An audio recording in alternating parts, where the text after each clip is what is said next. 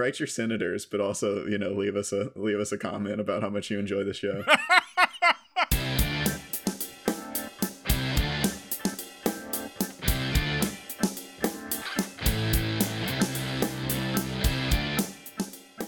Welcome to the episode of Cinenation. My name is Brandon Sparks. and I'm Thomas Horton. And here on Cinenation, we discuss film genres and the tropes and stories within them. And this month, we are doing one of our special director months. We're breaking down the entire career and filmography of a specific director. And this month, we're probably tackling one of the most popular, famous, Enigmatic, mysterious. legendary, m- mythical figure in a way, and that is Stanley Kubrick. Because July this month is actually his birth month. His birthday's at the end of the month, um, and so we're kind of celebrating the work of Kubrick. We've talked twice before on this podcast, really recently within this year, uh, on two of his films with Eyes Wide Shut and then The Killing.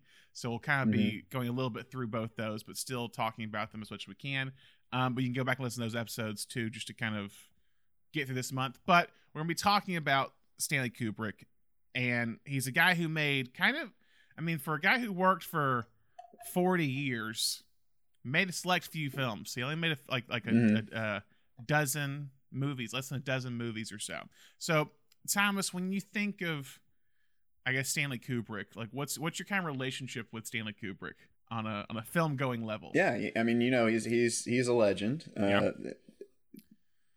The probably 2001 and The Shining are the first two things that come to mind when you talk about him. But but as I've explored him in in kind of my past history with film, uh, you you come you come to realize like what a varied career he had, and and that he was really like in my mind he is the one who we we've talked so much about like how radical the late 60s were for film and how much they changed the way film was made. And that's when you had the film brats come up. But he was kind of like he was the bridge.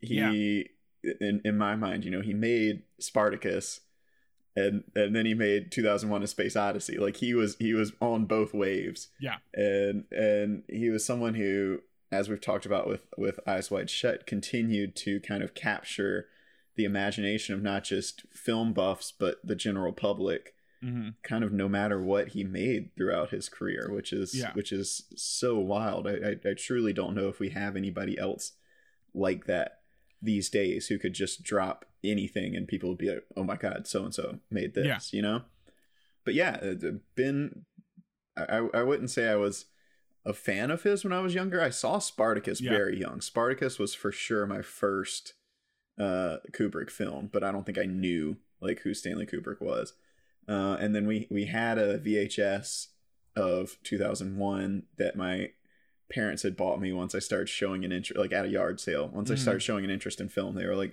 I don't, I don't know that they had ever seen it. They were just like, I feel like you're supposed to have seen this.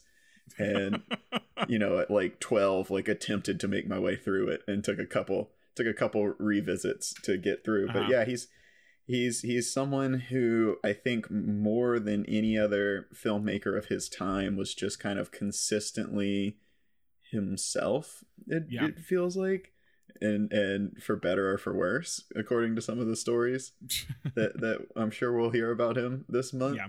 But yeah, someone who just kind of left behind this insanely varied and weird and unique filmography i think Mhm. more so than than any other director which is why he has become this kind of legend Yeah, it's funny you say Spartacus because that's the that's the one I have not seen yet out of all of his filmography. that was my first one there you go um, yeah, and the thing about him with Kubrick is that his legacy has just grown as time has gone on. Like there's Mhm. always just been there's always like the myths around Stanley Kubrick of what he did. yeah you've got the the, the moon landing and the, Yeah. the shining conspiracy theories and and you know the the hermit era of his life Yeah. and, and this legendary Tom Cruise Nicole Kidman movie that may have killed him. It's it's Yeah. just there. uh, There's I, can't think of another like. I mean, pop figure, yeah, somewhat art house, but still very much mainstream. Who has this like just enigma- enigmatic era to him? Um, yeah, it's it's he's he's such an interesting public figure. and maybe would argue is possibly one of the greatest American directors of all time. Is then that's the kind of been the. I mean, it was it was our one of our classes where one of our professors was like, no, no, he's one of the best. If I'm having to pick a, in a fight, pick the greatest film director, director of all time, I'm picking him to bring to the fight. Um, but yeah, he he's someone. What I find so fascinating when kind of because his films they're always kind of labeled as as Kubrick films, and but Mhm. when you look at Kubrickian. Kubrickian. When you when you f- look at them kind of from the outside and take the what take him out of it, h- out of the equation, what's so fascinating to me is that all of his movies, for the most part, are genre movies. If Mhm. it's a heist movie with the killing, if it's a noir film with Killer's Kiss, with the two films we're talking about today, but then if it's 2001: Space Odyssey, which is a sci-fi film, or if it's Doctor Strangelove, which is kind of it's a war comedy, screwball comedy, or if it's The Shining, which is a haunted house movie, or if it's Eyes Wide Shut, which is somewhat of a erotic thriller, his version of an erotic thriller. They're all, or Spartacus being an epic, or Barry Lyndon with the epic. Like they're all very much genre movies, but that have his twist to them, and in a way, his genre, his kind of brand uh, overpowers the genre, and you forget that it's Mhm. just a haunted house movie with The Shining. Um, Mhm. You forget all Yeah, it's a. Stephen King adaptation. Yeah. you know? it's it's all these different things, but you're like, no, no, but still, it's a Stanley Kubrick film one, and then everything else kind of second. And um, my history with him briefly, um, the first time I ever watched, I believe, from Stanley Kubrick. Uh, can you guess which one, Thomas? I'm gonna see if you can. It's not Spartacus. Uh, I'm going to guess that it was Doctor Strangelove. it wasn't. It was The Shining. Oh Uh, uh, wow, probably. probably way too young. probably way too young. Um, I, I, if I had to gather, I was somewhere around eight or nine, Mm. maybe I think eight. If I had to guess, eight or nine, because I know we're, at, we're we were in our the first house I lived in. We were in that house when it happened, specifically because my mom will know this story when she listens to this podcast. I was watching The Shining with my mom, just during the day, lights like Mhm. it's, it's it's sunlight.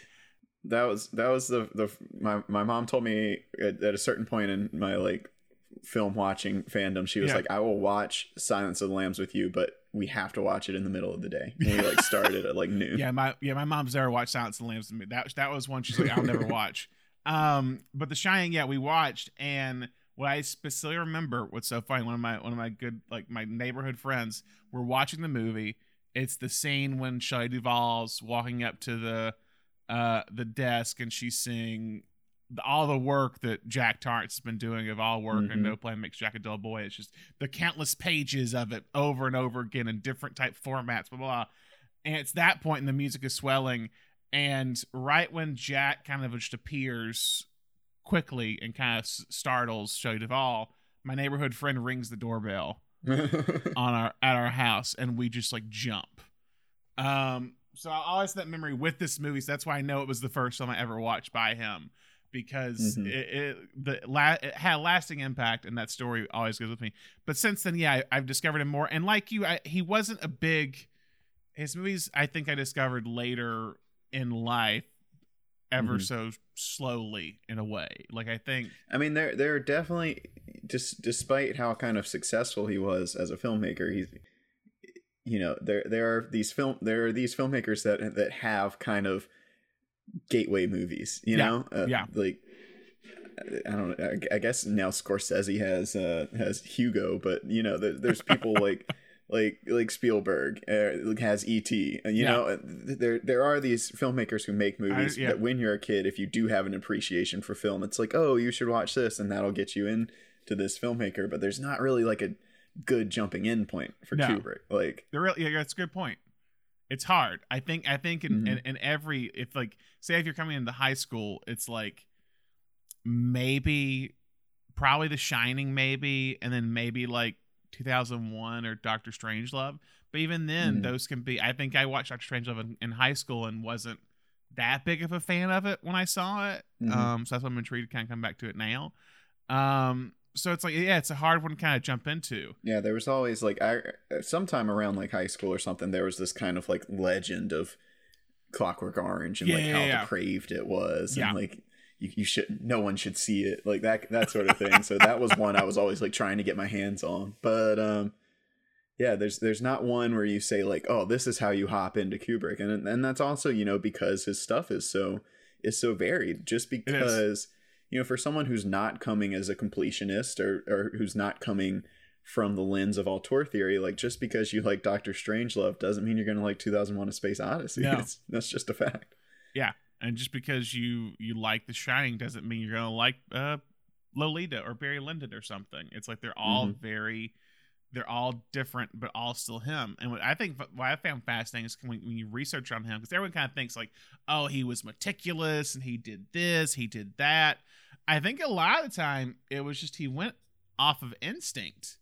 Like I think the best example of that there's there's a, a good documentary that his daughter made about the making of The Shining. Can kind of find on YouTube Mhm. there's a scene in that in that that that documentary where he's trying to decide how to shoot a specific scene. He's trying to decide how to shoot Jack Torrance as he's locked in the freezer.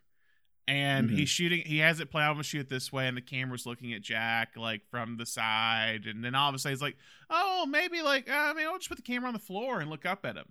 And he's like, Oh yeah, I like this better. And it's that kind of unsettling shot of when Jack's head's against the door, his eyes are looking up, and it's Mhm. very creepy. And you're like, he just came with that on the day. That wasn't like a I've always wanted to do this shot. This is this is the big Mhm. breaking moment. Interesting on the day. Oh, this shot looks good. We're gonna shoot this.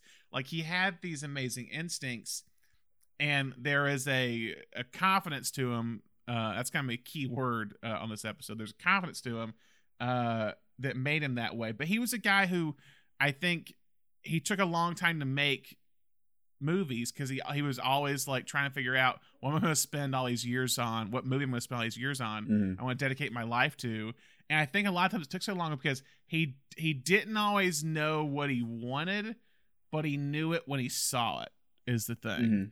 And so that's the thing with him is that I think he had great instincts, but he would take his time until he found the right thing for him, which will be, I think, a big thing that will come up with him his entire career.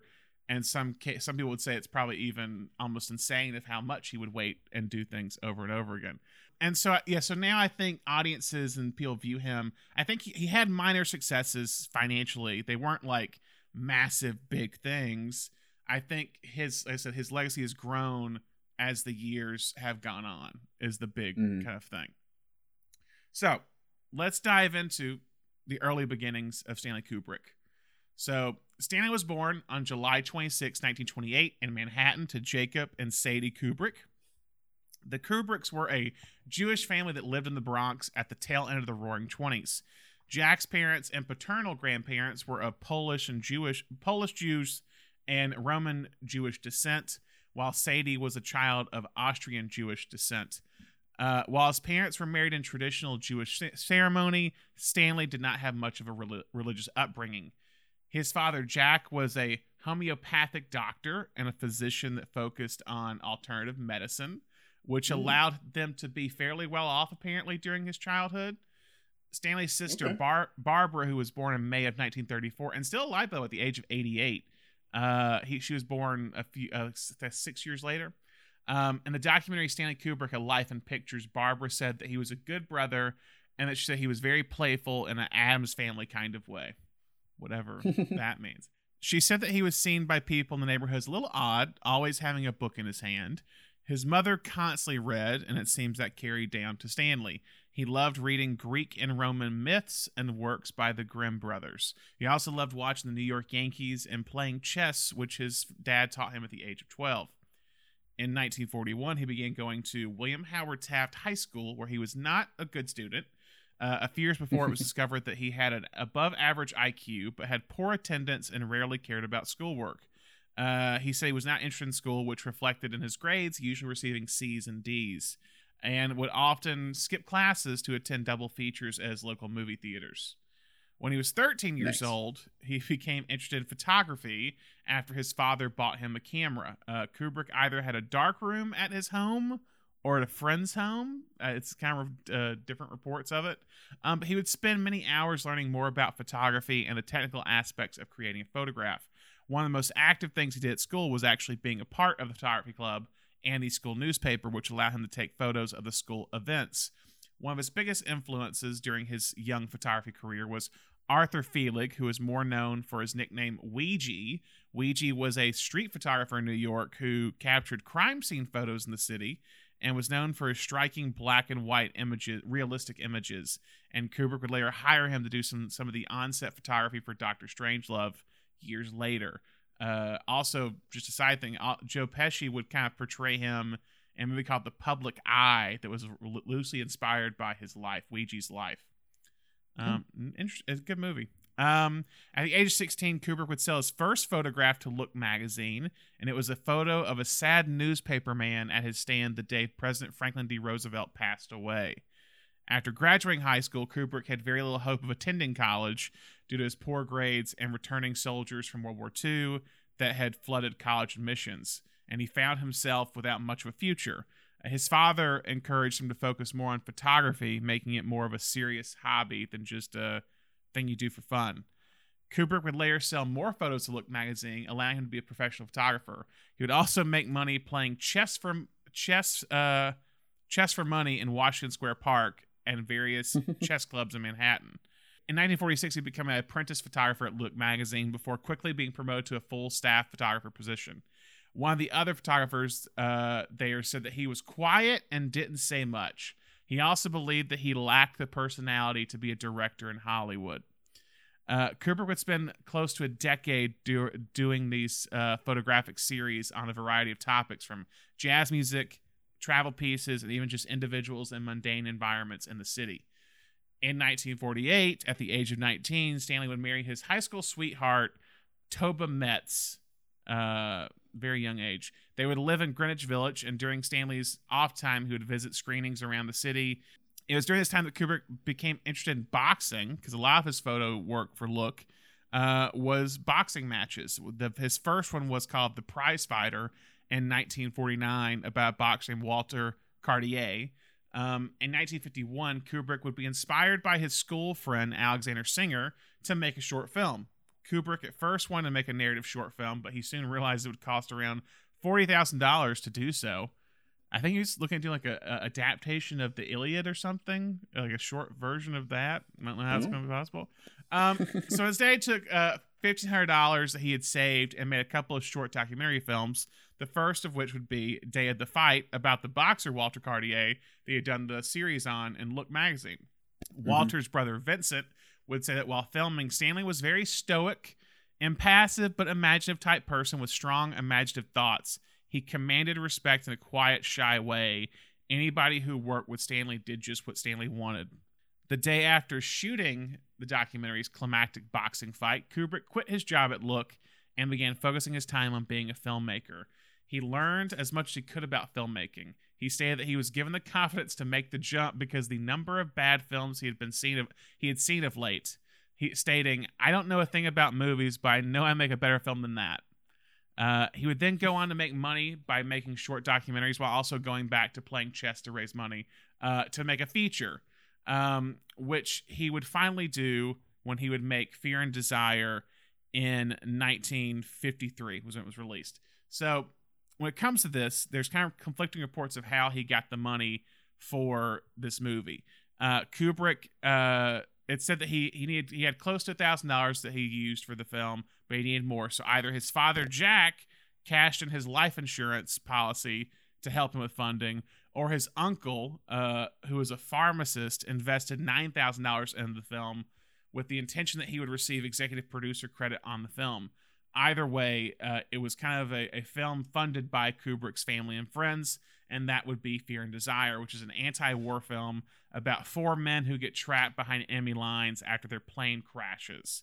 Uh, it doesn't actually say what war it's taking place in. It seems like it's, it's it was released in the middle of the Korean War, um, is what it seems like. And what I think is very fascinating about this movie, uh, I don't think it's that good for one, but I, I, I think uh, it's a movie. It's about anti-war. Very early on in his career, his first movie, Um, and it's kind of about the effects of war mentally on these men who are now trapped behind his enemy lines.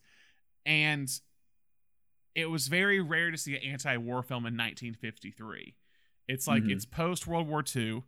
Um, it's the middle of the Korean War.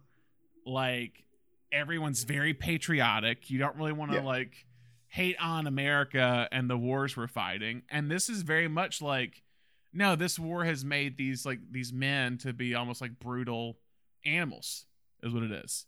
Um so yeah, the the film's entire production uh would consist of 15 people. And that's both cast and crew Wow. is what it was. yeah.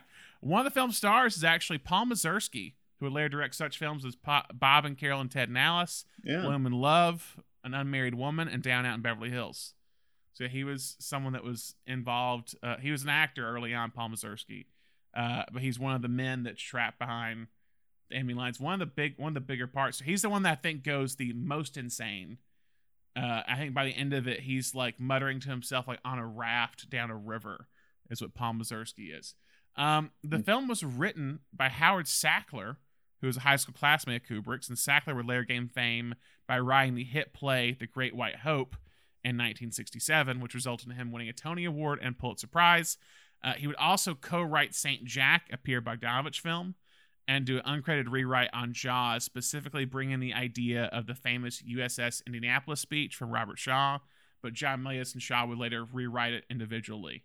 The film's budget for Fear and Desire was to be around ten thousand dollars, but it would uh, balloon to around fifty-three thousand dollars by the end of it. Uh, Kubrick initially intended for the film to be a silent film, but the additions of sound and music raised the budget. Kubrick would have to be bailed out by documentary filmmaker Richard de Rochemont, who put uh, who put up the rest of the money, but Kubrick would have to help him make a five-part educational series on Abraham Lincoln to pay off the cost uh, of the money of the film.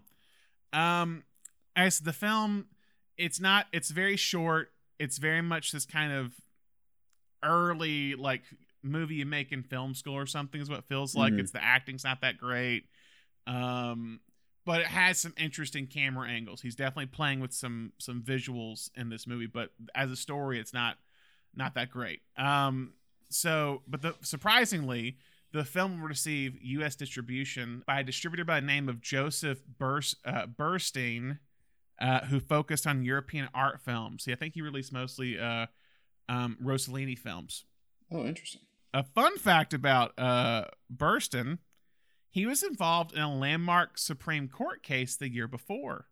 So Burstyn was sued by the commissioner commissioner of education in New York for showing the anthology film by Rossellini called L'Amore, uh, which contained a scene that implied sexual assault from a villainous character in the movie. Um, and people basically picketed saying it was like the devil and it was sacrilegious and all that stuff. Uh, the case would eventually make its way to the U.S. Supreme Court, where Burstyn stated that the film the film should fall under the protection of the First Amendment, which it wasn't at the time. The Supreme Court would rule in favor of him in a unanimous decision, deeming the censorship of the film to be a restraint on freedom of speech. It would be the first crack in the armor of the production code that was ruling Hollywood movies, and it was marked as a landmark moment in the decline of film censorship in America. But sadly, Fear and Desire would be the last film Burstyn produced or distributed before passing away of coronary throm- thrombos- thrombosis on a plane to Rome at the age of 52. Oh man, Yeah. going to Supreme Court can be pretty stressful as well. That's probably not great for your Yeah. heart. Yeah, so yeah, a year later is so 52 was the Supreme Court case. He'd pass away, I think November of 53 is what it was. Fear and Desire would be released in New York City on March 31st, 1953, with the tagline Trapped, Four Desperate Men and a Strange Half Animal Girl. Yeah, so apparently at one of the points in the movie, they, uh, a, a young kind of girl uh, some young women are kind of like out in the kind of in like on the river and like I guess washing clothes or something, and one of the girls kind of wanders off and the men kind of kidnap uh, uh, her. It's not a great scene looking at it in context now, um, but that was why it has a str- strange half animal girl. She's really just like she's just like f- foreign is what it is. That's how like she's they just she, she doesn't understand them because they're speaking English is why, and they're like, oh Mhm. yeah, she's, yeah, that makes sense. Yeah, oh yeah, half she's animal. this. Um, and the film surprisingly was not a box office success. It I guess received okay critical notices from the very people that did see it.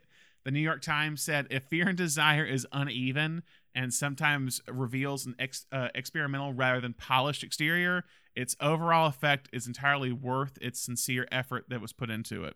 Worth the sincere effort that's put into it. Um, but not long after the film's release, the film would mostly disappear due to Burstyn's death and his company shutting down, and also Kubrick not liking the final movie. Um, it would Hmm. slip into public do dom- it. yeah, it would slip into public domain not long after. Uh, and the legend is that Kubrick destroyed the film's original negative and tried to destroy all the copies that were put in distribution. Uh, it the film received its first retrospective showing uh, 40 years later in 1993 at the Telluride Film Festival, and soon after more showings would pop up around the country. Kubrick would release a statement claiming it to be a bumbling amateur film exercise, hoping no one would go see it. um, but even with all that, it proved Kubrick could make a feature film. He would receive another director for hire job for a documentary called The Seafarers. And with that, and the small clout he had of making that first movie, he'd be able to make his next film, Killer's Kiss. And so, Thomas, what is what is Killer's Kiss about? If you can describe Killer's it. Kiss, you know, is is very run of the mill noir uh, Yeah. plot, and I do have to say, uh, It is. It's a it's a main character is a is a boxer, kind of on his way out. He's was someone that that a lot of people recognize could have been great, but never really lived up to his potential, and might be quitting sometime soon. And he, there's a a, a woman who lives kind of across the. He lives in one of those. He lives in one of those buildings only New York Yeah. has, where you're looking directly into somebody else's window. Yeah, And very. Cl- the they're very the- close for for an apartment in New York. Yes. And the woman in the window, not the movie The Woman in the Window, which is a film noir, but the woman in the window in this film uh lives across from him and they've kind of never really met but but glance at each other and and she is a dancer at Yeah. a at a dance hall where you can Yeah. you can pay to dance with women. Yeah, it's is called that, is that what and, and that, Sweet uh, Charity. Sweet Charity. Sweet Charity, right? Yeah, That's what she yeah. does in Sweet Charity. It's it's called it's called a taxi dancer is what it's called. Where basically what you do Mm. is you men for the most part would pay for tickets to basically dance with a woman who is a hired dancer. Not it's not a strip Mhm. club, but it's like basically you buy a ticket and then you pay for a dance and this person like slow dance you or whatever for like the entirety of song or whatever. Right. Um, Yeah, and it's not a brothel, or at least it's it's, not brothel. supposed to be. Yeah, it- Um, it, it gives you hints of it because of their their employer, uh, Frank Mhm. Silvera, who plays the the the kind of he's not a pimp, but he could be a pimp. Is kind of the thing what it comes off as. Um, but yeah, So yeah, so she he her her boss is kind of in love with her, and she ends up rebuffing him and falling in love with the boxer across this across the hall, and so then the boss decides he's going to kill the boxer and take her back, and it and it turns into a, a night of a night of violence. But um, yeah, not n- nothing too complicated going on here, No. plot or dialogue wise, but very well shot. yes, yeah. I tell people to watch the movie just because it's it's one of the, I think one of the most stunning like New York movies of this era. Like the black and white film uh, cinematography is just like so striking. Like the Mhm. Times Square stuff. Um, The the the sh- handheld boxing stuff. yeah, is- the is handheld boxing stuff is amazing. And like again, for like it's what what I find so fun or, or interesting and I, almost like uh, fascinating. He makes Fear and Desire in '53, and it's not that good. This comes out in I think '55 is what it is. Mhm. and and and not jump ahead, but then he does the killing and then he does Paths of Glory in a matter of four years. Like he goes from Fear Mm. and Desire 53, Killer's Kiss 55, The Killing 56, Paths of Glory 57. Just how fast he improves from film to film is Yeah. just insane. Yeah. Like in such a short amount of time. But like the visuals, yeah, the visuals are stunning in this movie. Um, and it was kind of like it's a time capsule of the era because like the Penn the, the Penn Station sequence, or he's because there's a character, the boxers of the Penn Station, uh, the old Penn Station in New York, and I think it would be torn down within like eight years after this movie. So it's kind of like one of the last filmed versions of this specific uh, uh, location, and it's very much Mhm. time capsule for the era of New York at this time. Um, so originally titled uh, "Kiss Me, Kill Me," the film was also financed by Kubrick's family and friends because, but because Fear and Desire uh, failed to make a profit, this time the, the the uncle that was a pharmacist didn't help out with the film's financing, so he found another pharmacist to do it. Apparently, that's where he got all the money back then was pharmacist. Pharmacist. I guess so. Um, when Kubrick began shooting the movie, he fired the sound recorder after he became frustrated with the intrusion of the microphone in his lighting schemes. So instead of shooting the film with sound on set, which is the common thing to do, Kubrick shot the film without sound and added it all in post so the visuals were not hindered due to the sound equipment on set. I mean that makes that makes a lot of sense because it is lit very harshly from like Yes. directly above for a lot of the film.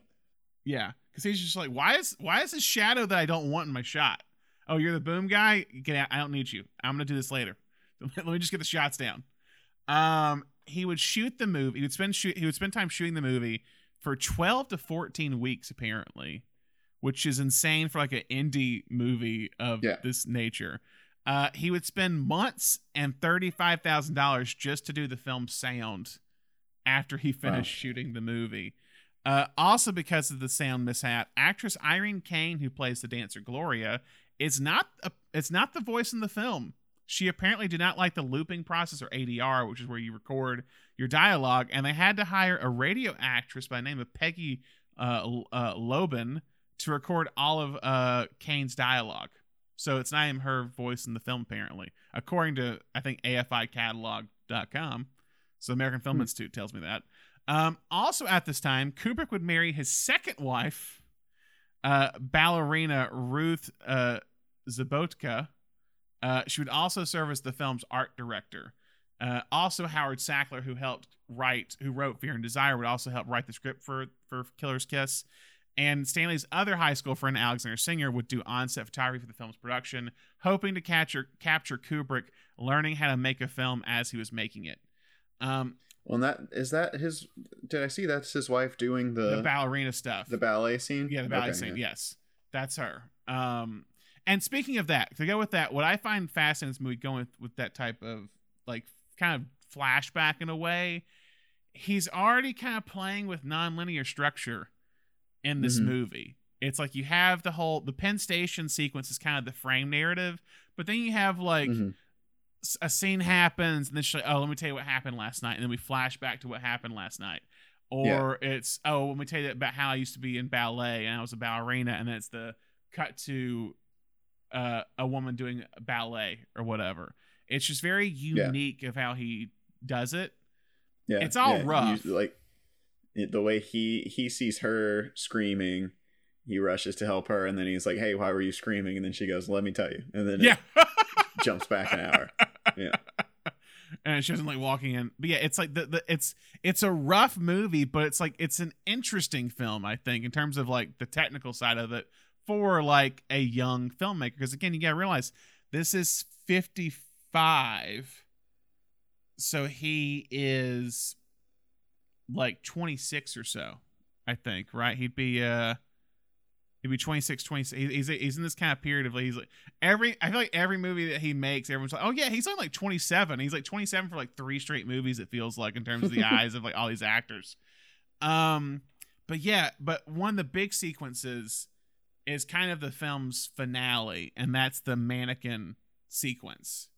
Mhm. when the boxer is getting to like a kind of a a, fi- a violent fight with uh the dancer's boss and it's this big kind of like mannequin warehouse and they're just like destroying all these mannequins Yeah. basically uh that apparently they destroyed $15000 worth of mannequins which at that point if that was today that means they would have destroyed $160000 worth of mannequins I'm I'm so curious about that scene. Like, was that court? It's it feels kind of improv, it does but then the that's that's like a real axe that guy's swinging because a couple of times they throw a mannequin leg at him and he like It chops it chops out, out of the air.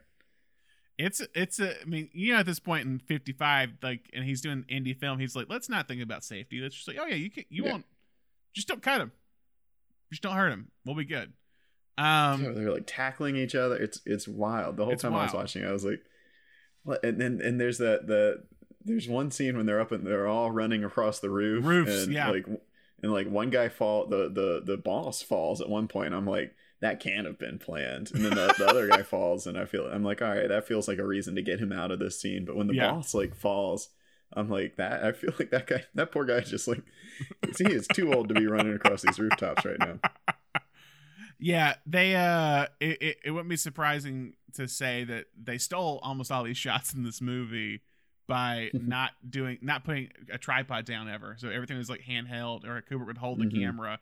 Uh, when he was doing shots like kind of on the main streets or whatever, he would sit in the back of a pickup truck and they'd drive by as he like filmed characters because they didn't have money for permits. And there's that weird that weird like infrared sequence that you know what I'm talking about yeah, dream. his, his like nightmare thing. it's yeah. it's really again it's really interesting what he's doing visually for this movie. And that's why it's like again story not that great, very run of the mill noir film, but just Mm-hmm. the visuals are just insane uh Yeah. at this moment in time. yeah it's it's it's really one of those things where you're like um you know you can see him changing the way Yes. movies are shot as as it's going there, there will be some of these shots and you're like that i could see that in any film noir and then he cuts to some angle or he's got some shot lit this way and you're like that nothing looked like that at this period in time Yeah, exactly. You're really seeing him just like take that stuff he he did from photography and Look magazine and now putting it into filmmaking. Yeah, yeah. I, I the the only other thing, the only other shot that like really blew me away is the way they do the. Sorry, s- spoilers for Killer's Kiss, people. The way they shoot the um the killing of his his manager. It's just that, Yeah. that huge wide of that alley, Oh, and God, it's it's almost all played out in shadow. Yeah.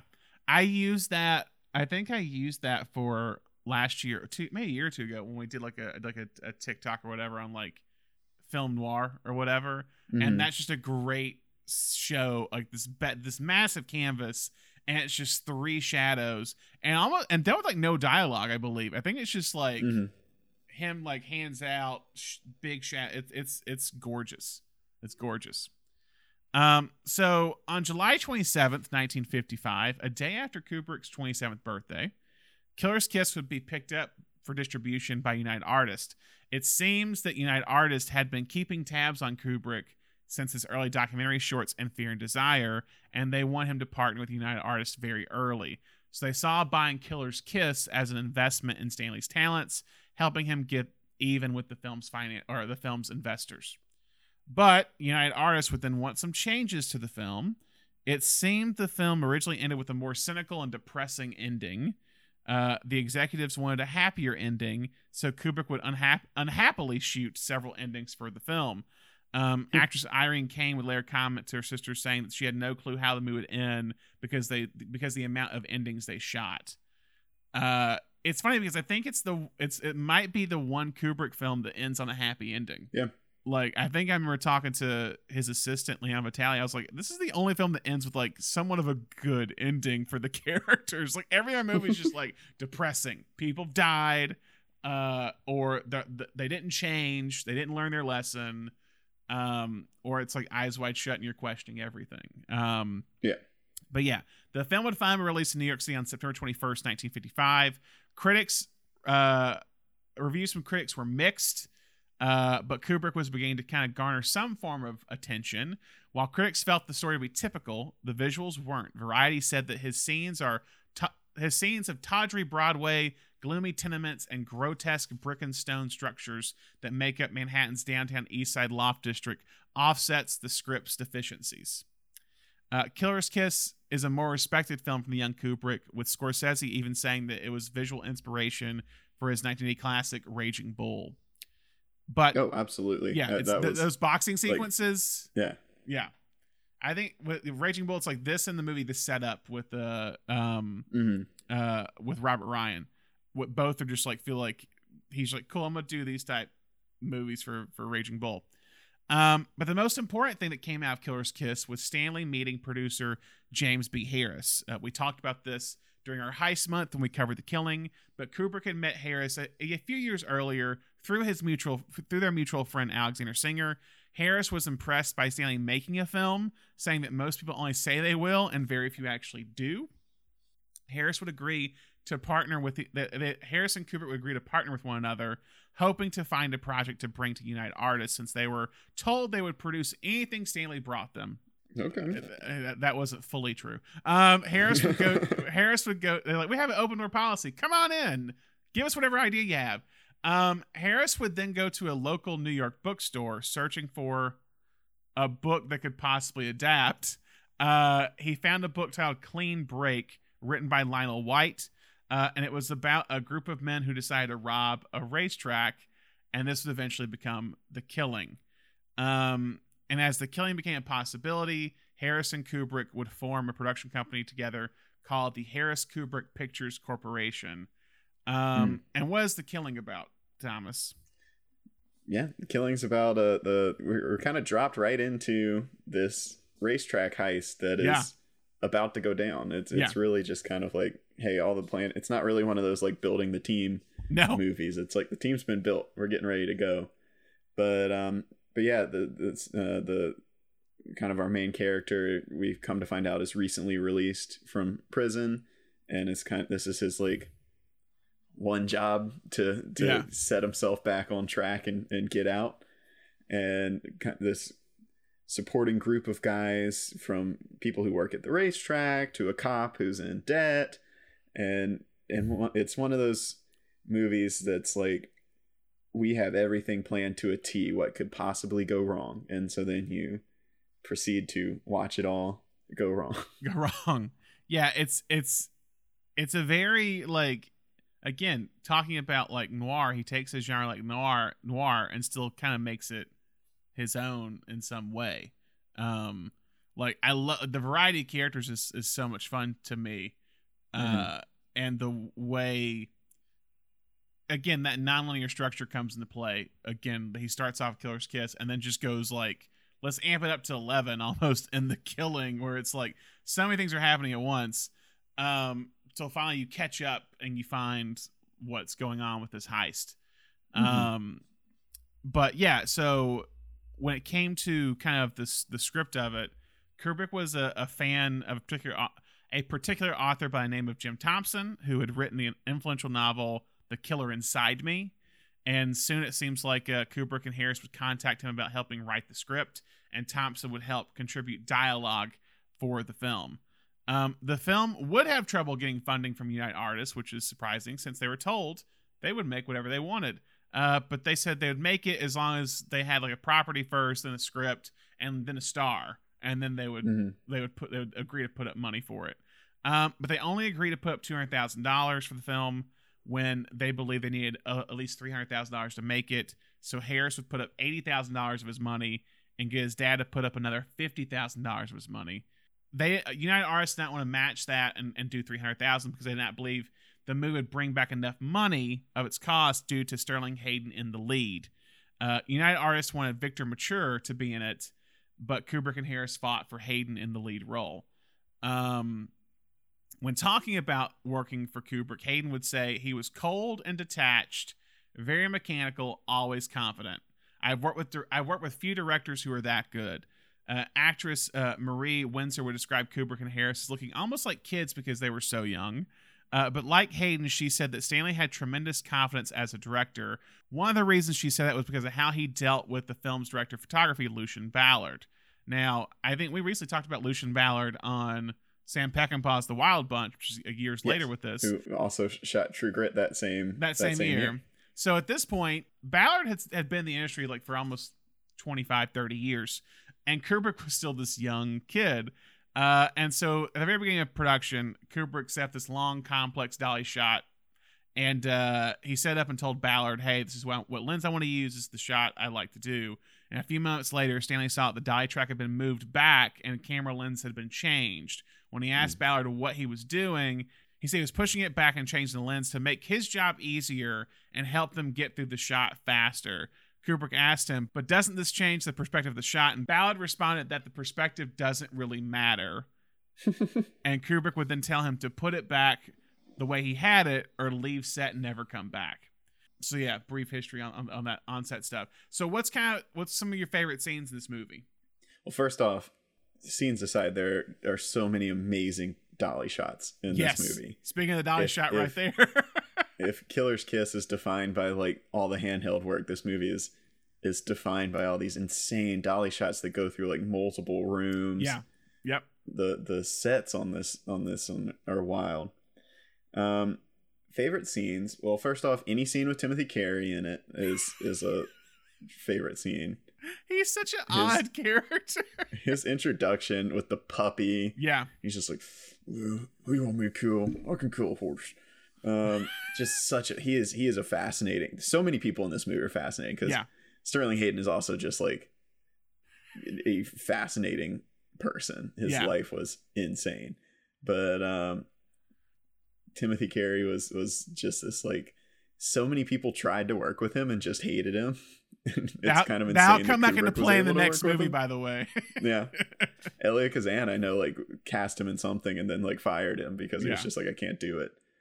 But yeah, it's just great, great little cast of like weird character actors yeah. in this movie. So basically, to go off that Kubrick, because Harris talked about this in the Criterion, he was like, that's where you really knew how many movies that Kubrick had seen was because he pulled so much from noir films and westerns that he loved. So when you look mm-hmm. at this movie, it's just like, well, uh, the actress who plays uh, Hayden's um, girlfriend, Coleen Gray, was in the original Nightmare Alley, or Marie Windsor was in Narrow Margin, or Elijah Cook Jr. was in The Maltese Falcon. So he's just like picking people from small character actors who were in all these different movies or like mm-hmm. the guy who's the the rest or the wrestler chess player the chess player or whatever that's like yeah. a dude who played chess within washington square like that wasn't even an actor he was just a wrestler is what it was nah, that could that could make that i could call that one I could, but yeah, it's like, but it's like uh, the the guy who plays like a James Edward who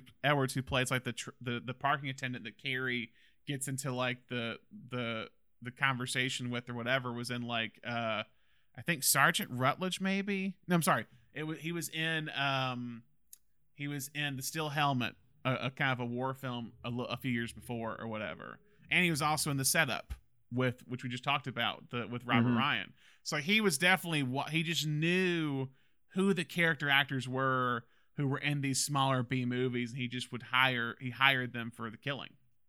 So all of them are interesting in some way but yeah, I, you know, I, it's not necessarily a favorite scene, but I feel like when you talk about this movie, you just have to bring up the way the heist goes down. Yeah. Because we just see it happen from everyone has a job, and we kind of get that job.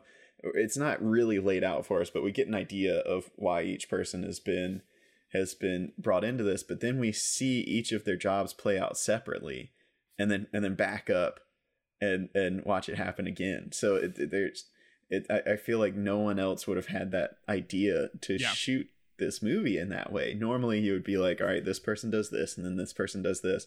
But instead we're getting here's what here's how this person set it up in the morning. Here's how they got to the track. Here's yeah. how they got ready to do their job and then they did their job and then let's go back to this morning and see what yeah. this other guy was doing. Yeah, I don't I don't I thought it was on the last episode. I don't particularly like the the docudrama narration they have to it. I think it dates the movie. Mm-hmm. What are your thoughts? Um, I think it's fine. Uh, yeah, I don't, I don't love it, but I, I mean, would you, you just wouldn't have it? You'd have like a timestamp. That's the, that's the thing. Then... I, I wonder if it's timestamp because it's. It, I know you. I know it's there because they're like. I think people are because I don't think Kubrick liked it either, but I think people are afraid like, oh, they're not understanding what's going on.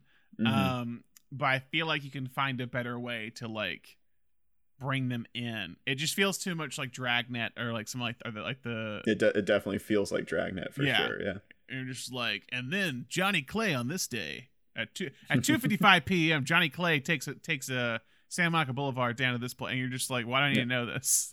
he knew he only had 10 minutes to get to the track. yeah, He timed it perfectly. He try- yeah, it's like I don't need to know. It's all his thoughts. I don't need this. Um, but yeah, the and the movie for like with all that's going on, the pace is fantastic. It moves so well, is Mhm. the thing. Um, and it's like scenes I love. I mean, I- Hayden's great throughout most of it. It's again, I love the kind of the way he shoots the setup and everything. Of when Clay's telling you, like, okay, we're you're coming and doing this, you're doing that. Um, but I do love just like the end. Just to jump fully ahead, I love the ending of the movie. Like the, the whole the the kind of amazing shot of all the the money going up into the air after the bags Mhm. after the bags opened up and it's just kind of like all of his hopes and dreams like he's almost gotten away he is the last man standing and then it's just Yeah. like damn that's yeah, it That, that- I think I feel like the the original Ocean's 11 definitely borrowed yep their ending from from this Yeah. film. uh, very much so and I, I think this is one i talked about like it feels very much like very like early reservoir dogs in a way with how I do it and i think even Mhm. tarantino wanted to cast timothy carey in reservoir dogs but didn't or something He did, Um, yeah. and that and it's also kind of like Chris Nolan esque in a way, like just the the high some of the high stuff with it. Like it's just like there's and the nonlinear structure to it as well is very Nolan because to Nolan's all about playing with time. Yeah.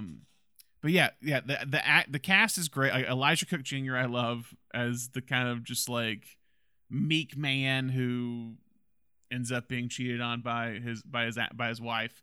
Um, but yeah, just a ph- phenomenal kind of cast. And again, to go from Killer's Kiss to this in one year, like visually and storytelling wise, it's it's a feat. Yeah. From a yeah, from especially from a storytelling point of view, he's he's juggling so like Killer's Kiss is such a simplistic story. It's like a it's like a love triangle gone violent, you know?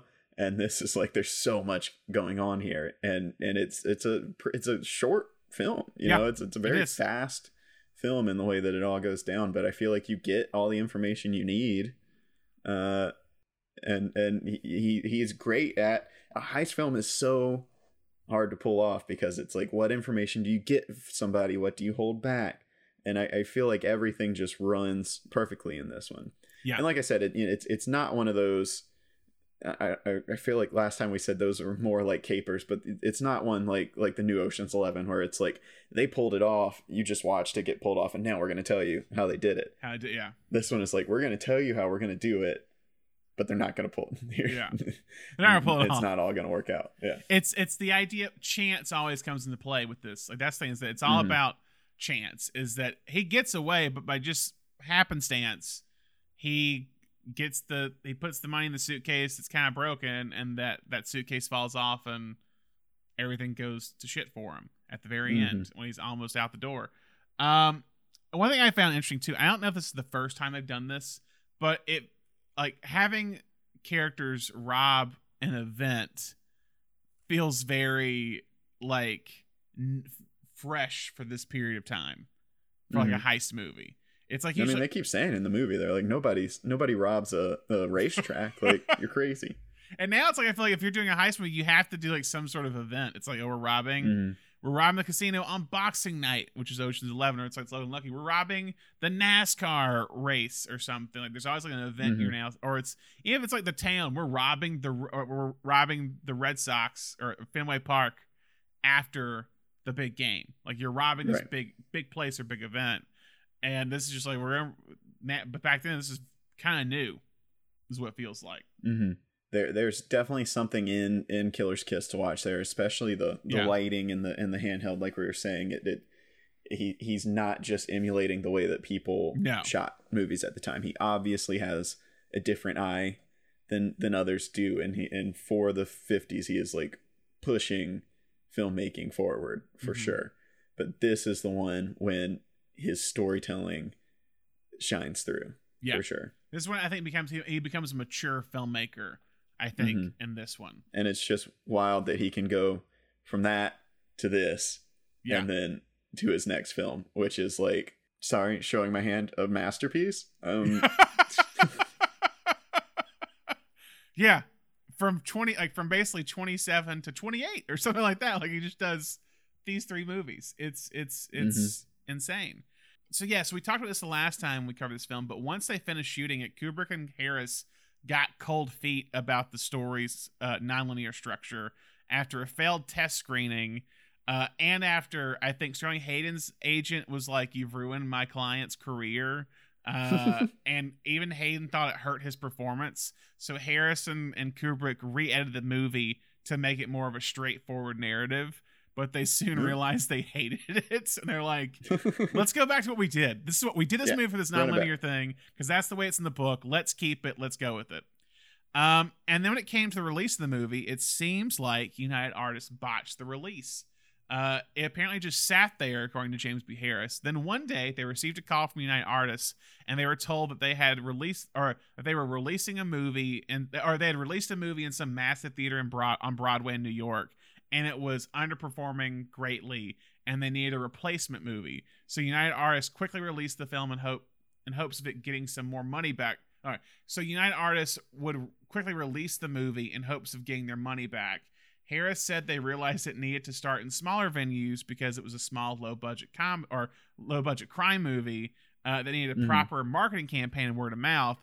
But the film would essentially go to this big cavernous Broadway theater on New York and just die. Basically, Ugh. it was a financial disappointment, but it was a critical success. The best review would come from Time magazine saying at 27 years old, writer director Stanley Kubrick, in his third full length picture, has shown more audacity with dialogue and camera than Hollywood has seen since Orson Welles. Mm-hmm. Yeah. Pretty, pretty big. Yeah, pretty big statement. I, you know, that's that's the thing when you really study filmmaking at that time. Like we we can talk about uh, you know, we can talk about a lot of these these other directors at the time that were bringing very interesting viewpoints to film yeah. But you still kind of shot everything the same, same way, unless you were kind of unless you were film yeah. noir, where yeah. you had your German expressionism. But then even that became established. Yeah. You know, once once the German expressionism style kind of took over, that became the way that you shot those movies. Yeah. And and so yeah, it really is just kind of radical the the the style that he brings in. And and like we've been saying, once the 60s came along, everyone had their own vision. They wanted to put a stamp on, on things and shoot it all their own way. But but for for this period, you just didn't really see movies that yeah. look that different, and especially not like we were saying, mm-hmm. especially mm-hmm. not genre movies. Yeah, when you talk about you said earlier about how Kubrick's kind of the bridge between the old ways and the new. It's a good point because I think about like think about because you have at this point mid fifties, late fifties, those film brats, the Scorsese, the Spielberg, the Coppola, the Coppola, even the Zemeckis, they're all mm-hmm. growing up at this point, and they're all young teenagers or whatever at this moment in time going to see these movies. Right. And it's like it's kind of like it's uh, we always, we always joke sometimes like it's like the film school kid's favorite filmmaker that no one talks about in a way. It's like, oh, I love mm-hmm. this person or whatever. It feels kind of like he's that guy that like the film people are like, yo, who is this person? And you're yeah. like, I want to see where he goes. And then you're like, cool, I'm gonna I like his stuff the most. He's this kind of new, refreshing take.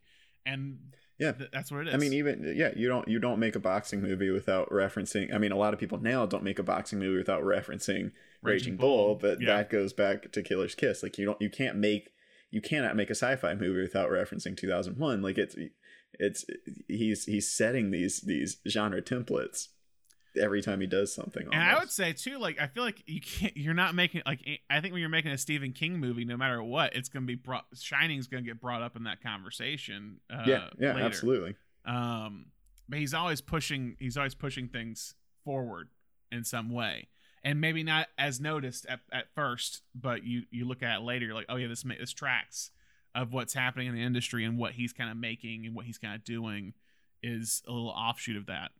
Um, mm-hmm. The film, however, would be placed on several critics' top 10 movies of the year. And one of the people that saw the film was Dore Schary, an executive at MGM. He liked the film and reached out to Stanley and James Harris about making a movie uh, for MGM and and had them they want he wanted them to pick something from their like development pool their schlu- their slush pipe as i think he called it of like all their stuff they had that wasn't being that wasn't being pushed forward so they didn't do anything well harrison kubrick looked it looked them over and didn't find anything they liked so stanley soon remembered a book he had read during his teenage years don't know how he remembered this called paths of glory from humphrey cobb and it was released in 1935 and was inspired by an incident, a true a true a true event that occurred during World War II and or World War One in the French army. So, what is Paths of Glory about, Thomas? Paths of Glory is about yeah the French army in World War One. They're they're this these troops are ordered to take this hill that is everyone knows is impossible to take. Yeah. And upon failure of their upon their failed attempt to to take this hill, the the general in charge kind of decides he, he has to save face and he's going to charge all of the troops involved with cowardice and he wants at first he says he wants to execute a hundred men from each uh, unit yeah. and then they, they they are able to talk him down to three men from each unit are chosen quote unquote at random and are court martialed to stand trial for cowardice cowardice and mm-hmm. the uh, the lieutenant in charge of this operation, played by Kirk Douglas, just so happened to be a criminal defense lawyer before being drafted into the, the army.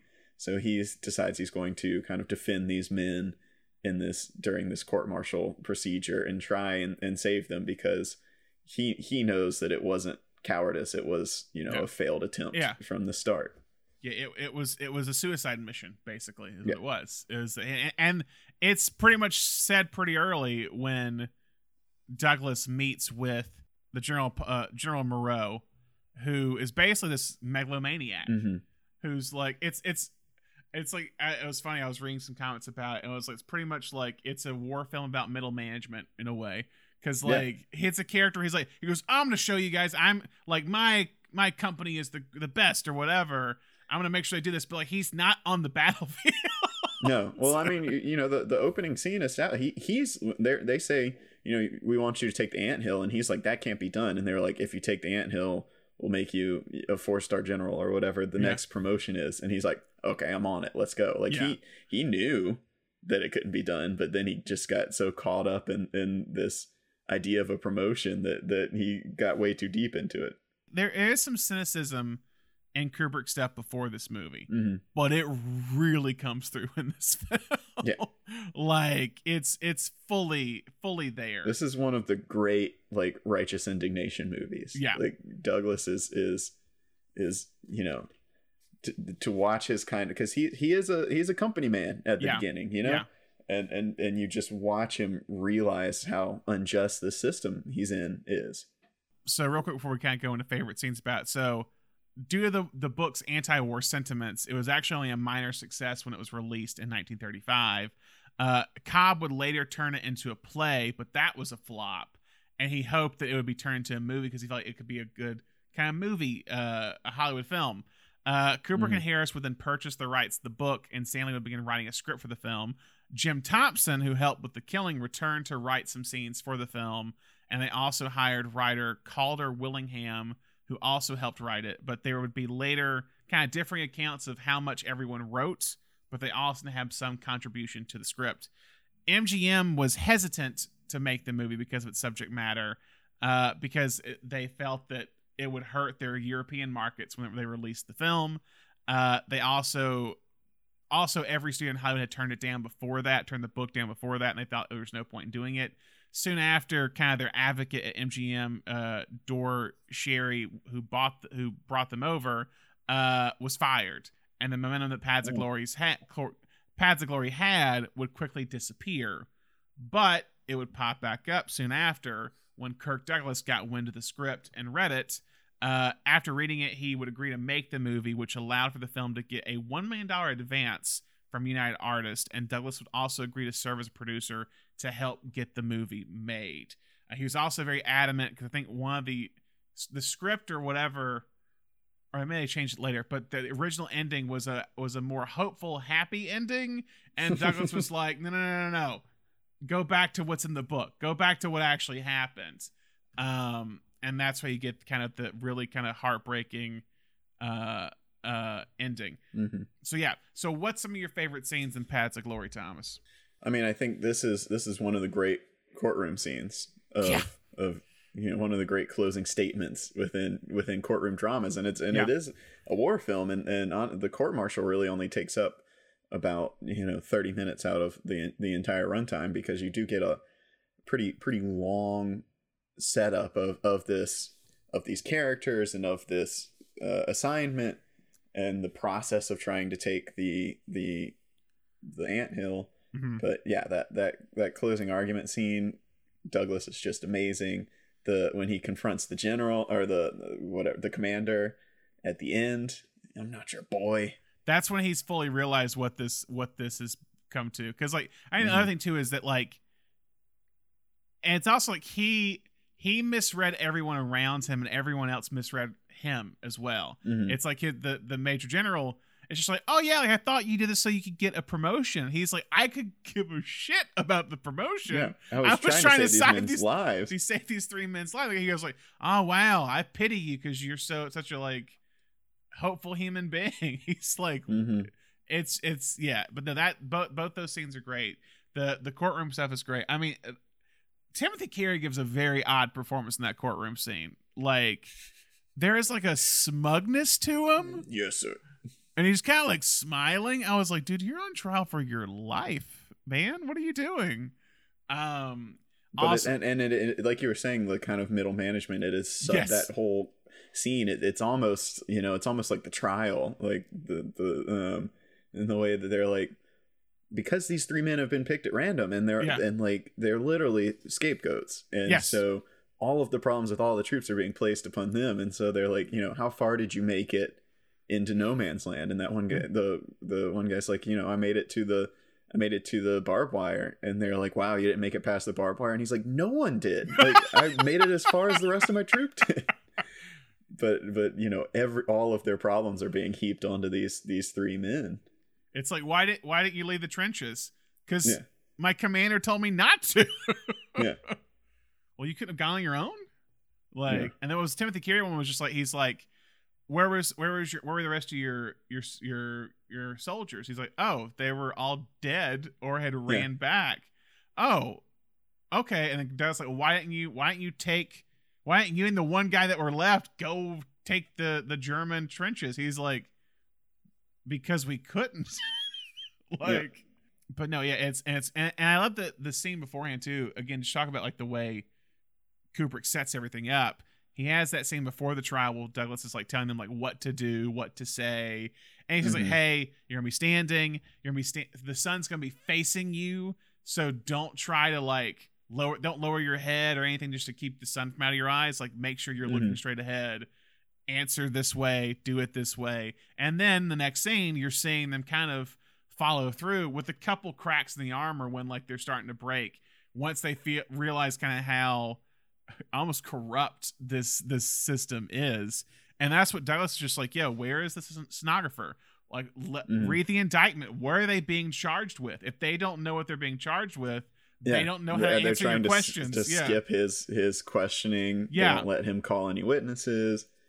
So yeah. They bring no witnesses for the other side. It's just very much you can just tell it's just it's a they're being set up in a way and like that the, the these people who are there don't really care. They're just like oh we're they should they're cowards. They ran. They're like yeah but everyone did. It was a suicide mm. mission. Gentlemen of the court, to find these men guilty will be a crime. To haunt each of you to the day you die. I can't believe that the noblest impulse in man, his compassion for another, can be completely dead here. Therefore, I humbly beg you show mercy to these men. And the thing is he does a great job with introducing uh uh colonel dax who's douglas's character when uh moreau comes to him basically like hey we want you to do this mission and you get i think you get Dax's view of war in this movie, but also Kubrick's Kubrick's view of war. When it's Mhm. that debate of what patriotism is, Right. and and he quotes the the guy basically quotes like, what does he say? It's the patriotism is Samuel Johnson. yeah, well, no. The Moreau says, "Show me a patriot, and I'll show you an honest man." And then he's Hmm. like, "Well, Samuel Johnson would disagree." And he's like, "How dare you? What do you? What does that mean?" And he's like, he goes, "I'm sorry, I didn't mean it." He just he just said that patriotism is the last refuge of a scoundrel, and it's like, that's his view, and that's this kind of it's this brutality, it's this kind of like, Yeah, yeah, and it's it's a it's a very I mean he, Dax has a very complicated viewpoint. He is Yeah. someone who he's not going to stop fighting the war. no, He's obviously someone who who believes in serving out his duty, but he's also not going to buy in to all of this bureaucracy. Yeah. And it's like he it's and he and you say he's beginning to see what is kind of behind it all. And again, kind of perfect scenes early on that again set the tone of like when he meets Moreau and he's like, "Oh, let me show you like the best view or whatever to see the Germans' trenches or whatever." And like Moreau's there's is just so happy and just happy to be there. And you're watching men who are just like bandaged up from head to toe, limping, broken arms, just walking by covered in blood. And he's just so happy to be there. And you're like, Yeah. the contrast and that's the thing with Kubrick Yeah. he does. He has these just great contrasting images just within a shot that Mm. like almost is satire in a way of what is like being done. and it's it's so it's so good. It's so good. But yeah, And if we're if we're talking great scenes and we're talking Dax as a leader, you got to talk about the the attempt at the anthill oh man. because that is Talk about that. talking about making movies and you have to reference something else. Like Sam, I don't, I don't, I don't even know how many times Sam Mendes probably watched the, the scene of of Kirk Douglas crossing no man's land. yeah. Um, but then you also get from a storytelling point of view, he is the commander who is he's the front of the charge the whole time. He's Yeah. not slowing down. No. And he knows that this is an impossible mission.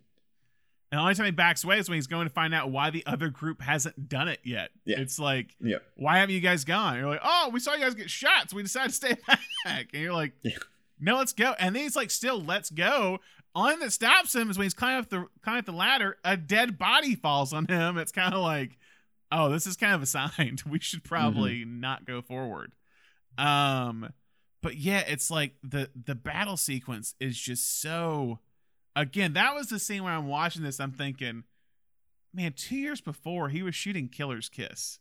Like Mhm. two years before this, he's shooting like a low budget boxing noir where he's like using a money money from a pharmacist, and he's making this movie now.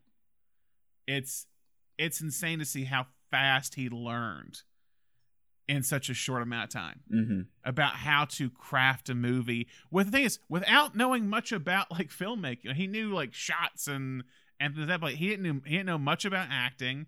He just knew what he kind of wanted is the thing. Mm-hmm. Um, it just took him a while to get it sometimes. Uh, there was there's a story from Kirk that I was talking about uh him directing actors.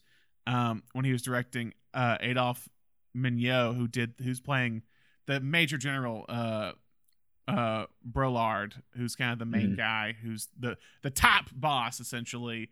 Douglas says he made them do a scene 17 times, and Menjou says that was my best reading. And he goes, I think we can break for lunch now, and because it, was well past the usual lunchtime. And Kubrick said, No, no, let's do one more take.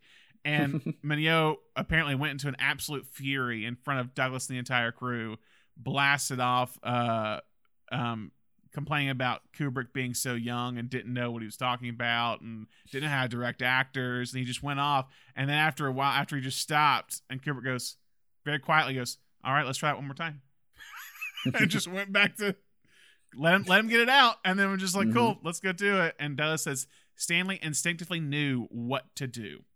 Talking about the dolly shots were just like the these long takes that he does. The war stuff is one, but then walking through the trenches, that Mhm. great moment of Douglas walking to the trench before they go up the anthill, where like they're just he's just walking through it, and as you notice, it slowly gets like smokier and smokier as he's getting closer to the beginning of where he's gonna go, Mhm.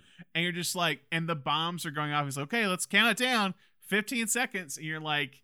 he's aware they're walking into like a slaughter, basically. Yeah. And they and he and, and what and the thing is too, talking about the mental management idea and kind of like the weird business side is that when they're talking about when he's when he's told what they're supposed to do by his his uh, superior, and he's like, "Oh yeah, you only lose like about sixty five percent of your men," and he's like, "I'm gonna lose ha- over half of my men for this," and he's just like, Yeah. "Well, it's all part of it. It's all part of it." And then when Douglas later on brings up like he's like uh like one third of them were were uh were killed or whatever but let's not talk talk fractions here he's like not let's not talk percentages they should have done Yeah. this it's like it switches up the narrative when it benefits him uh Yeah. his character um but yeah, yeah Uh, and then you know if we're doing scenes got to Uh-huh. do the the just just the whole lead up to the execution which is just uh, like gut wrenching Yeah. you know and and to see these these three different men and the and the way they're all kind of handling it um and yeah it, it's this this huge i mean you know it's it, these this huge set of this whatever palace they're they're shooting at and all Yeah. these people there. I mean you really get the scope of, of this is when you go oh we got to give this man more money. More money. leads to to better returns yeah when i saw when i saw it there's a big shot of when you see the, the building when they're walking out i go oh barry lyndon. This Yeah, looks like yeah, barry lyndon. Then there's just that great shot of like when when they're getting ready to shoot and you're you're kind of behind the firing troops and you're seeing these three the three men Yeah. up on the stakes. It's it's everything is so well uh composed here and and and the, I mean say what you will about Timothy Carey's performance, but it is it is really oh at the end yeah it's it's really it gets me you know end, yeah, it does, it yeah. feels like it, it might be a weird way to react to your impending death but it feels authentic it does no, no, no. He he was just weird to me in the courtroom thing where he was just kind of like I don't know or like he's just kind of like like he has just a weird smugness to him. But then yes, when he's about to die, when he knows he's about to die, it's very it's different. Um, and you've I got the, the you- you've got this this little subplot of these two men who knew each other yeah before the war and and don't really get along and their this their, their little like personal rivalry has turned into this moment and and and you and Dax makes the other man lead the because he knows he Yeah. he knows that that's what's happening and so he he makes the other man lead the firing squad Yep. and you can see the weight of all of his choices leading up to this point as, Yeah. as he's leading the firing squad and yeah it's it's so it's it is it is a really affecting scene and then to go from that into Dax's finally confronting the major general and then to go to that into what I think is one of the greatest ending scenes of like movie. Yeah, any movie. It is just so perfectly sums up this movie and Yeah. and you may have seen it even if you haven't seen this movie you may have seen this scene but it's all you know all these soldiers because all the soldiers from this troop who who have all been you know they don't I don't even think they realized that they were almost all killed yeah, for for what happened here but they they're just seeing this as like a break you know they Mhm. got to come off the front lines for this for this execution and they're at this bar and they're getting rowdy and the the bar owner brings out this german refugee and Yeah. has her start singing and all these guys who i mean were just catcalling and wolf whistling and just bouncing off the walls just all start crying Oh, and sure, yeah. humming along with her and it is you know there's been these little things throughout the movie that we we saw that kind that guy with shell shock and there's the the movie overall is obviously about the cost of war but this that scene i think within a a 5 minute scene just perfectly summarizes the the, uh, the men of, of all ages are just devastated by what's been and they're and they're trying to act like they aren't but they are yeah. Ebert Ebert said that like if there's any type of answer to the Marseille song in Casablanca when they're like it's the patriotism or whatever about like war and fighting for your country, this is the this is the antithesis of it in a way where it's Mhm. like oh this sucks it's because the song the, the song is a german a german folk song about a soldier it's it's a soldier a young boy who's separated from the person he loves. I think it's probably a soldier. Separated from Percy's love, and he returns to find her mortally ill and about to die. And so the soldiers, when they hear her start singing that, they know what it means. They know the song. Mhm. and they know now this it's like the the consequence of war to them appears and that's when they start crying because like right when she start because because they're still leading up to the beginning of the song they're still catcalling and and get and they're making fun of her because of like she's not talent or the, the guy the kind of MC is like making her because she's not talented and she's it's more how she looks is what matters. And then she Mhm. starts singing crying as she's singing and everything just hits all of them. And that's the end of the, your movie. It's it's Yeah. really just incredible. And that's the person who's doing that is kubrick's uh third wife and final wife uh christiane uh um christiane harlan was her name. Now then became christiane kubrick. Still still alive at 90 years old by the way. Um and she didn't really act that much after this movie but she's amazing in that in that one Mhm. that one scene and it is it is pretty much a it's a fantastic ending to the this type of movie that kubrick is making about essentially the brutality of war and the hypocrisy of war um and who Yeah, at the end of the day who, who just who- kind of the the, the meaninglessness of Yeah. it. You know, it's like it, it is a it is a war movie in which we never see the opposite side because all of the villains are within. Yeah. Um, and just this just this idea that you know the, the death is so meaningless in war anyway. Why would you kill your own people? Yeah. Because yeah, then there's that whole other su- subplot of of Moreau basically, like, yo, just bomb them all or just shoot Yeah. at them because they're not moving forward. And it's kind of like, and that's the the whole like twist at the end when when uh um the the the major general brings it up. It's like, oh yeah, like we're gonna we're gonna put you on trial too or whatever to prove we're gonna make sure that you you didn't do what they said they, they're saying you did, blah blah. But like as this kind of shows, it's like why didn't you bring this forward before these three men were killed? Like, if you brought this forward earlier, they wouldn't have been killed probably. But you thought I was it was a it was a strategy to it, and you thought it was after like a promotion when I could give a shit. Yeah. like, Yeah. You you you know, you do get to see a little bit of that kind of the the really dark ironic humor that is going to turn into Doctor Strangelove later, but that that when they're sitting at lunch and they're like, I thought the men died very well. And they're like, Yes, Yes. you know, sometimes these executions, sometimes something can go wrong and it can really just bum out the troops. But this one, I really think this one will be good for morale. And it's just like absolute ridiculousness. And it's and it's right after the execution scene, so you, Yeah. you don't laugh at it, but you, there is this like tongue in cheek yeah, aspect to it that's just like this is insane. yeah. And then real quick on the three men, because you talk about Timothy Carey, but Ralph Meeker, who plays Paris, is fantastic. Mhm. Who's who's the one that's like again that subplot of like seeing the person the, his superior throw a grenade and kill someone else and that's why he's being covered up ralph meeker well i think to bring it into context nowadays meeker i think was apparent or was apparently a big inspiration for DiCaprio and Once Upon a Time in Hollywood is Rick Dalton. Is Oh, that yeah. I heard Tarantino talk about how he would show him movies of like the mid '60s, late '60s of like of movies to watch, and DiCaprio was watching them. He was like, "Who is that guy?"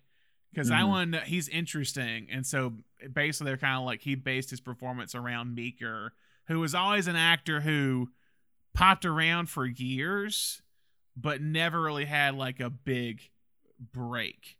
Was in Yeah. films like Paths of Glory for one, but also like Kiss Me Deadly, Dirty Dozen, but just never had like a just a big pop. Uh, Mhm. And that was kind of the big inspiration for it. Um, Yeah, and then he's great. He's great in this. and then Joe Turkel, who plays Mhm. the the private the, the private who has been given marks of bravery for two other things, is now like, oh no, we picked you at random, you're a coward. Turkel actually just passed away a week ago from recording this at the age of uh 94. Really? Yeah, because I, I I think people talked about I, I he hung out somewhere uh occasionally. This is pre-COVID, where you so you go and talk to him. He'll tell you stories about like working with Kubrick, basically. Um, I feel like at a bar, some I don't know where it was, but he was 94 and just passed away here in uh, here in Santa Monica uh on June 27th. So yeah. Um, but no, all all fantastic. Real thing on Timothy Carey, real quick. So Timothy Carey was fired from this movie while they were shooting it, and they had to use a body double for certain scenes because he'd been fired. Uh, apparently, he was extremely difficult to w- work with. Uh, he actually faked his own kidnapping to hold up the film's production, is what it was. Um, so yeah, that's why that we're talking about difficult to work with. That was the reason why it was difficult to work with. Um, I I think it took Kubrick two weeks to set up the the big battle sequence is what it was with the props Mhm. and all the war zone stuff. Um, they used 600 German police officers as extras for the film. Um, he, for the he, he Kubrick hired 5,000 square yards of land from a local farmer for the sequence. I'm sorry, it took a month a month to film this assault from arranging props and tearing up the field like a war zone. Um, so yeah, it was a it was a big undertaking. Uh, and Yeah, the same, I mean, it, it, it, you can tell it is a, Yeah. it is an incredible set. It's an incredible sequence. It is it is enti- it is yeah. It's it's one of the great. I think I think World War II and and you know we've we've obviously got 1917 recently, so yeah, it's a little bit fresher on the mind. But but Gallipoli like the the trench warfare is such an interesting yeah, thing to explore uh from a film standpoint because there's so much like standing in these little you know standing in these little rooms talking about what you're going to do and then you know strategizing and then it's like and then you just go and you know that's what that's there's there's a reason a lot of these movies involve running you know Yeah. because then you're just like all right we have to go through no man's land and Yeah. most of us are going to die it was such a horrible way to go about war i mean any way to go about warfare is terrible but that particularly was such a horrible way to go about warfare but it's so it it, it does make it very cinematic and the tear and because the tear gas was also a big thing in World War One. Correct? That I feel like it was that was that where it's like they realized just how bad it was. Like we should stop using tear gas on uh mm-hmm. our enemies uh because world war one was it was it was so it was just such a dirty war like in terms of just like the way the trench warfare was just so stagnant essentially. Yeah it was world war one where they used so much uh, tear gas and then they basically were like we should stop doing that because it's it's almost too horrific for war. Um but yeah it's it's it really is just a it's a it's a fascinating film and just at 27 28 how old he is when he's making this is kind of insane. Uh so my Mhm. question to you is can you guess how many countries this movie was banned in? Banned in. Yeah. um france? It was banned in france. It was not shown until okay. 1975 in france. Well they weren't fans of the way they were portrayed no they were not. uh, uh germany? It was banned in Germany for two years.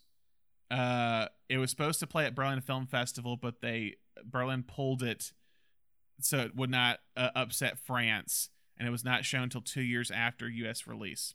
yeah i mean it's it's really just this was a time in which like you just weren't anti-war like that Yeah. wasn't a thing Yeah. Uh, it was banned in Spain. It was not shown until 1986 in Spain. Uh, it was banned in Switzerland. It was not shown in Switzerland until 1970. Uh, it was banned in all U.S. military establishments. wow Yeah. So there you go. Uh the film, however, would be kind of the first success financially of Kubrick's career. It would make a little a little over a million dollars off its nine hundred thousand dollar budget. Uh, it would receive uh, it won the Grand Prix at the Belgian Film Critics Association, and it was nominated for uh, best screenplay at the Writers Guild of America uh, that year. I don't know who it lost to though. I'm intrigued to see who it lost to. Or twelve. I mean, twelve angry men. Twelve angry men is the one it lost to. I believe is what it is. So I understand that. Um, it's a tough one. Uh, but yeah, it was his first big hit, and essentially Douglas would make would would create a deal with Kubrick and Harris for a three picture deal uh, through his production company because he liked the final outcome of the movie so much. Um, and it would essentially, I think, be uh, a big turning point in Kubrick's career where people were like in Hollywood, oh, we should take a look at this guy. and Yeah, he was seen absolutely. as now this big Hollywood, a possible big Hollywood director. Um, and again, it sets up kind of the next outcome, and it basically, it this movie leads Kubrick to get everything he wants as a director. And I, I assume it's a good thing to say. Next week we'll find out how sometimes you shouldn't always get what you want. Uh, so that is next week because next week we were talking about. Uh, actually, not, jump- not, not jump ahead that far. Um, before we talk about what's ha- happening next week, Thomas, like, what do you think is being established in this period of filmmaking for Kubrick? And that could be visually, thematically, tropes. What's what's what are you starting to see here? I mean, like I, like I said, visually, it's very clear that he is he wants to push the envelope. He's Yeah. not someone who is going to shoot things the way Hollywood studio films are shot at the time. Um, something that we we do start to see kind of throughout that that is the the really harsh lighting, which I Yeah. think defines a lot of his black and white photography. He didn't stick with that. You know, I, I wouldn't say that that his his later color stuff is is kind of lit in that same fashion, but he really liked that like really high contrast, even more contrast, I would say, than than the German expressionism types of stuff. Like his Yeah, his white lights are are really white. Yeah. Um and we start to see that kind of movement that that the, those those crazy dolly shots. He's obviously someone who is thinking like I I want the camera to go where I want it to go and we're Yeah. going to figure it out, which is Yeah. you know, in the future going to lead to the invention of Steadicam. yeah, Um, but he, he's he's obviously someone who has this vision in his brain, like you said, whether or not it's from the day of or or something that he plans out ahead of time. But he is going to figure out how to get the camera there, and I think that is is what is really going to set him apart from the people of his of his his contemporaries as a 27 year old, but then also kind of paved the way for the people who would kind of come up underneath him and and start to just really be able to shoot things the way the way that they wanted to. Yeah. As far as themes go, I, I do think you know his his his earlier two films aren't don't quite have as much of his his kind of worldview, yeah, but but you do see in, in Paths of Glory you do start to see this this kind of like anti anti bureaucracy, anti establishment.